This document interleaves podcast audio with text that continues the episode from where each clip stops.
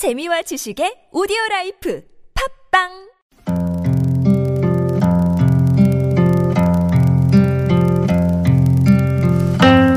가슴에 담아온 작은 목소리.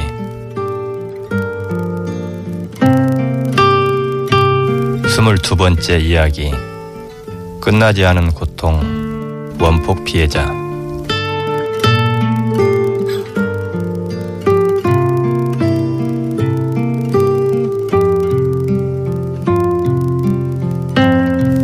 안녕하십니까 가슴에 담아온 작은 목소리 김영호입니다 71년 전에 겪은 일 때문에 지금도 하루하루가 고통이라면 여러분은 어떨 것 같으십니까?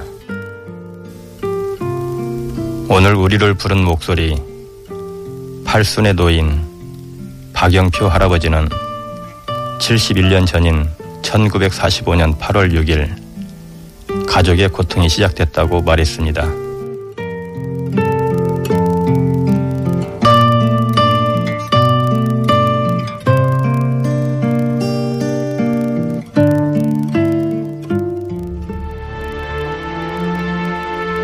우리 오형제 중에 큰 형님은 식도암으로 작은 형님 대장암으로 돌아가시고 나는 지금 젤리스암 수술하고 내 밑에 동생은 피부암으로 지금 고생하고 있고 우리 여동생은 또 쓰러져가지고 반신불신되고 1945년 8월 6일 그날 대체 무슨 일이 있었던 걸까? 오래전에 그날을 겨우 9살 소년이었던 박영표 할아버지는 마치 어제처럼 생생하게 기억하고 있었습니다.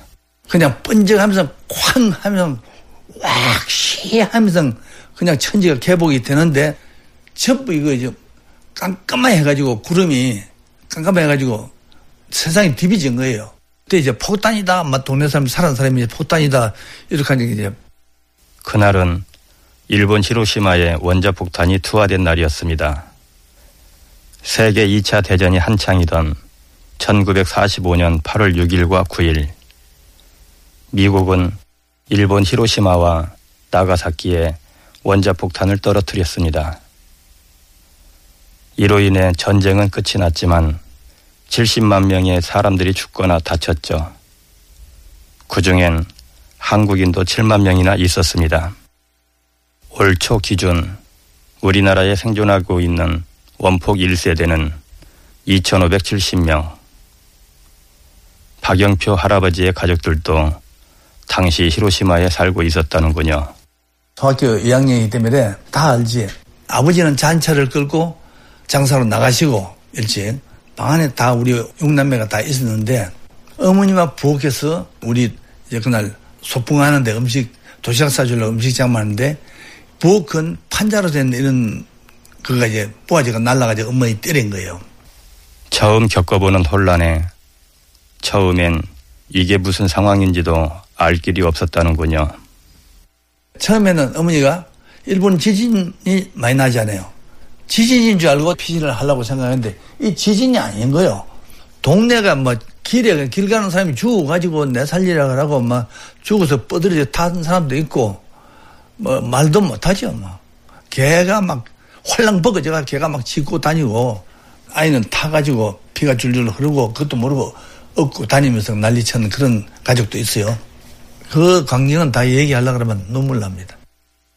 당시엔 정체도 알 수 없었던 원자폭탄. 이 무시무시한 원자폭탄은 박영표 할아버지의 가족들에게 엄청난 상처를 남겼습니다. 마당 끝에 방공호가 있- 우선 글로 피했다고. 어머니가 많이 다쳤어요. 많이 다쳐가지고 피를 굉장히 많이 흘리고 여기가 막 벗겨지고 기도 완전히 찌그러져 버리고 뭐 한, 한 시간 넘어 있으니까 아버지가 이제 왔는데 바람에 다 날아가 버리고 완전히 시커매 해가지고 잔참 끌고 온 거예요. 목숨만 살은 거지. 그리고 이제 막내는 죽었고 막내는 뭐가 없어 때리가 죽고 갓난아기였던 막내 동생을 그 자리에서 잃고 온 가족이 몸에 크고 작은 부상을 입고 살던 집까지 무너져 내렸지만 제대로 된 보호는 기대할 수 없었던 상황. 가족은 오히려 가까스로 기반을 잡은 일본을 쫓겨나듯 떠나야 했다는군요. 돌아온 조국이 따뜻하게 맞아주던가요. 아이, 그건 천만에죠. 거지같이 보따리 짊어지 이래 왔는데 누가 반겨주겠어요. 근데다 그 원자포탄 맞아가지고 뭐 죽다 살아났니 누구는 뭐뭘 살아고 자기만 살아왔니 이런 뭐 말들이 있기 때문에 대안은 눈초리가 아주 냉정하죠. 게다가 원폭으로 인한 후유증은 집요하게 온 가족의 몸을 갉아먹었습니다. 우리 형제들 보면은 큰 힘도 콜라콜라 하면서 이렇게 고생하시다가 일도 제대로 못하고 이러다가 14살 때거든, 큰 형님은요. 오래 못 살고 이제 식도암으로 돌아가신데 우리 작은 형님은 또 대장암으로 돌아가서 그리고 내가 또 전립선암, 동생은 또 피부암. 이게 우연을 시인지도 몰라도 희한하잖아요. 그런데요. 몸이 아픈 것만이 전부는 아니었답니다. 지난 71년 세월 동안 박영표 할아버지를 괴롭힌 건 보이지 않는 편견이었죠. 저 집은 원폭 폐자다. 저 집은 일본 가서 뭐 원자탄만 맞아가지고 병신이 돼서 왔다. 뭐 어머니의 기가 날아갈 정도로 없고 보이지 않는 병신이다. 예, 원자탄 맞고 아들, 딸을 기로 내가 낳았으니까 이 시에 무슨 전임이 돼가지고 애들이 말하자면 기어나가 나올 수 있지 않는가. 이런 편견이 있는 거죠. 자녀들 기혼시킬 적에 혹시나 사돈 측에서 내가 피부자라는 걸 알고 파혼될까봐 걱정을 많이 했고. 다행히 박영표님의 자식들은 모두 건강하지만 알고 보니 실제로 지적 장애와 갑상선 이상, 다운 죽음 같은 각종 질병으로 고통받는 원폭 2세 피해자는 등록된 숫자만 1,300명 정도. 알려지지 않은 사람들까지 치면 원폭 2, 3세 피해자는 만 명이 훌쩍 넘는 걸로 추산되는데요. 이들의 피해 상황은 한일 정부 어느 곳에서도 인정을 하지 않은 실정입니다. 다행히 지난 6일 경남 합천에 원폭 피해자 2세들을 위한 쉼터가 마련됐습니다. 한국 원폭 피해자 협회 경남지부 성득찬 지부장의 이야기를 들어봤습니다.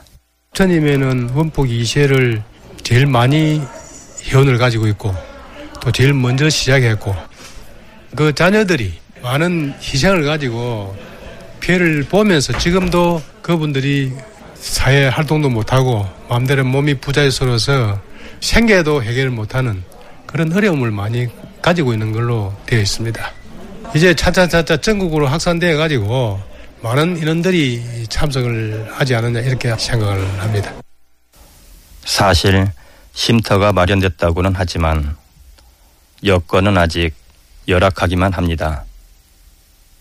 그 많은 원폭 2세 피해자 중 쉼터에서 수용할 수 있는 인원은 겨우 6명 뿐이라고 합니다. 지금 이제 뭐 주로 정신 박약이나 건강 활동이 부자유스러운 사람 그리고 부모의 지금 현재 1세도 어려운데 1세 부모 밑에서 보호를 받고 있다. 이런 분들이 생활고를 해결하지 못하는 그런 사람들. 2세에는 현재까지는 지원이 없습니다. 사실 몸이 건강하지 못하다 보니 원폭 피해자들은 1세대, 2세대 할 것 없이 형편이 어려운 경우가 많습니다. 한국 원폭 피해자 협회 서울지부 원정부 지부장의 이야기입니다. 넉넉한 사람이 없습니다. 피해자들이 넉넉할 것 같으면 왜 이렇게 이거 일본에 그 배상받으려 하고 의료비 받아 먹겠습니까? 더러운 돈 받아 쓰기가 싫거든요. 그렇지만 너무 어려우니까 빨리 일본 정부 합의를 해서 우리 피해자 명예를 회복하고 사죄를 받고 피해 배상을 빨리 해주는 것이 우리의 최종적인 목적이고 다행히 지난 5월 19대 국회 마지막 본회의에서 원폭 피해자를 지원하는 특별법이 통과됐습니다. 17대 국회에서 폐기, 18대 국회에서 폐기, 12년 만에 가까스로 얻은 성과입니다. 하지만 원폭 피해 당사자들의 마음엔 여전히 아쉬움이 남아 있습니다. 아직도 무관심하다고 봅니다. 추모관이라든지 전시관이라든지 또 복지관이라든지 복지병원이라든지 해가지고 연세가 많아서 돌아가시고 중병을 앓는 사람들이 그런 혜택이라도 받고 죽어야 안 되겠나 해서 우리가 지금 특별법 제작해 놓은 건데 생활지원금을 빼버리니까 알짜가 빠졌잖아요. 그 먼 이국 땅에서 마음대로 조센징 조센징 응? 그 원망 들어가면서 이렇게 피눈물 나게 살았던 사람들이 하루아침에 원폭이라고는 그 폭탄 한 개에 맞아가지고 수십만 명이 쓰러져 버리고 피해를 보고 지금 중환자가 돼 있다고 생각하면 이 진짜 눈물 나는 거 아닙니까? 보상 관계에 대해서 볼 때는 우리 원폭 피해자를 너무 푸대접하는 거 아니냐 정부에서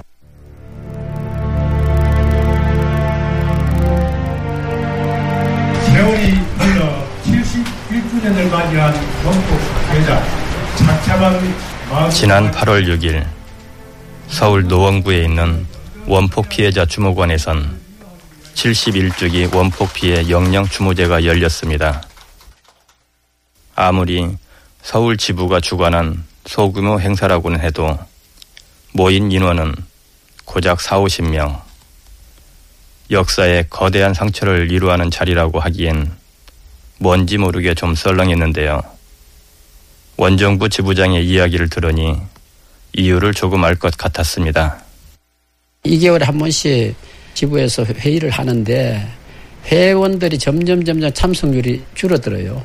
어디 아프다 어디 아프다 이래 해서 못 오니까. 그래도 원폭 피해자도 다 80이 넘은 고령자들인데 한 해 한 해 점점 갈수록 더 사라져 가는데 참 안타깝습니다. 점점. 역사를 증언해 줄 상처의 주인공들이 세월을 견디지 못하고 점점 사라져가고 있다는 거였습니다. 이 말은 곧 우리에게 이들의 고통을 이루할 시간이 더 이상 많이 남아있지 않다는 뜻이겠죠. 그 정부에서는 그냥 무관심하는 거죠. 그때 이제 그 나라가 어려워서 이정자들 잘못해가 나라도 뺏기는 상태고 이기 때문에 옛날 얘기니까 그게는 그만하자. 그뭐 세월이 세월이 너무 이렇게 자꾸 가고 있는 거죠. 구체적으로 바란다는 거는 일본에 대해서 먼저 사죄와 피해 배상을 꼭 받아야 된다는 거. 우리는 재산도 잃고 가족도 잃고 예? 건강 잃고 나라 잃고 전부 다 잃었다고 봐야 안 됩니까? 우리에게 좀 관심을 가져줬으면 좋겠다. 네, 그런 심정입니다.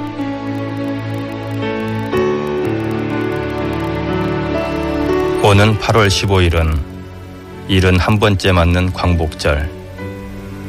하지만 그 71년 동안 위안부 문제, 강제징용 피해자 배상 문제 등등 우리가 풀지 못한 묵은 숙제는 여전히 많이 남아 있습니다. 그 중에는 언제 끝날지 모를 고통에 여전히 괴롭게 살고 있는 원폭 피해자들도 있다는 걸 기억해야 할 겁니다.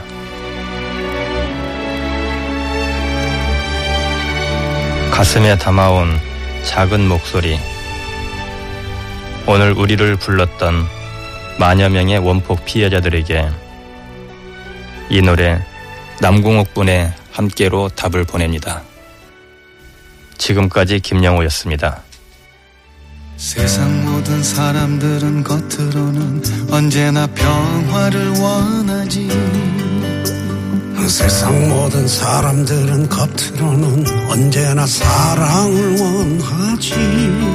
말로서만 항상 평화를 바라네. 그러나 이 세상은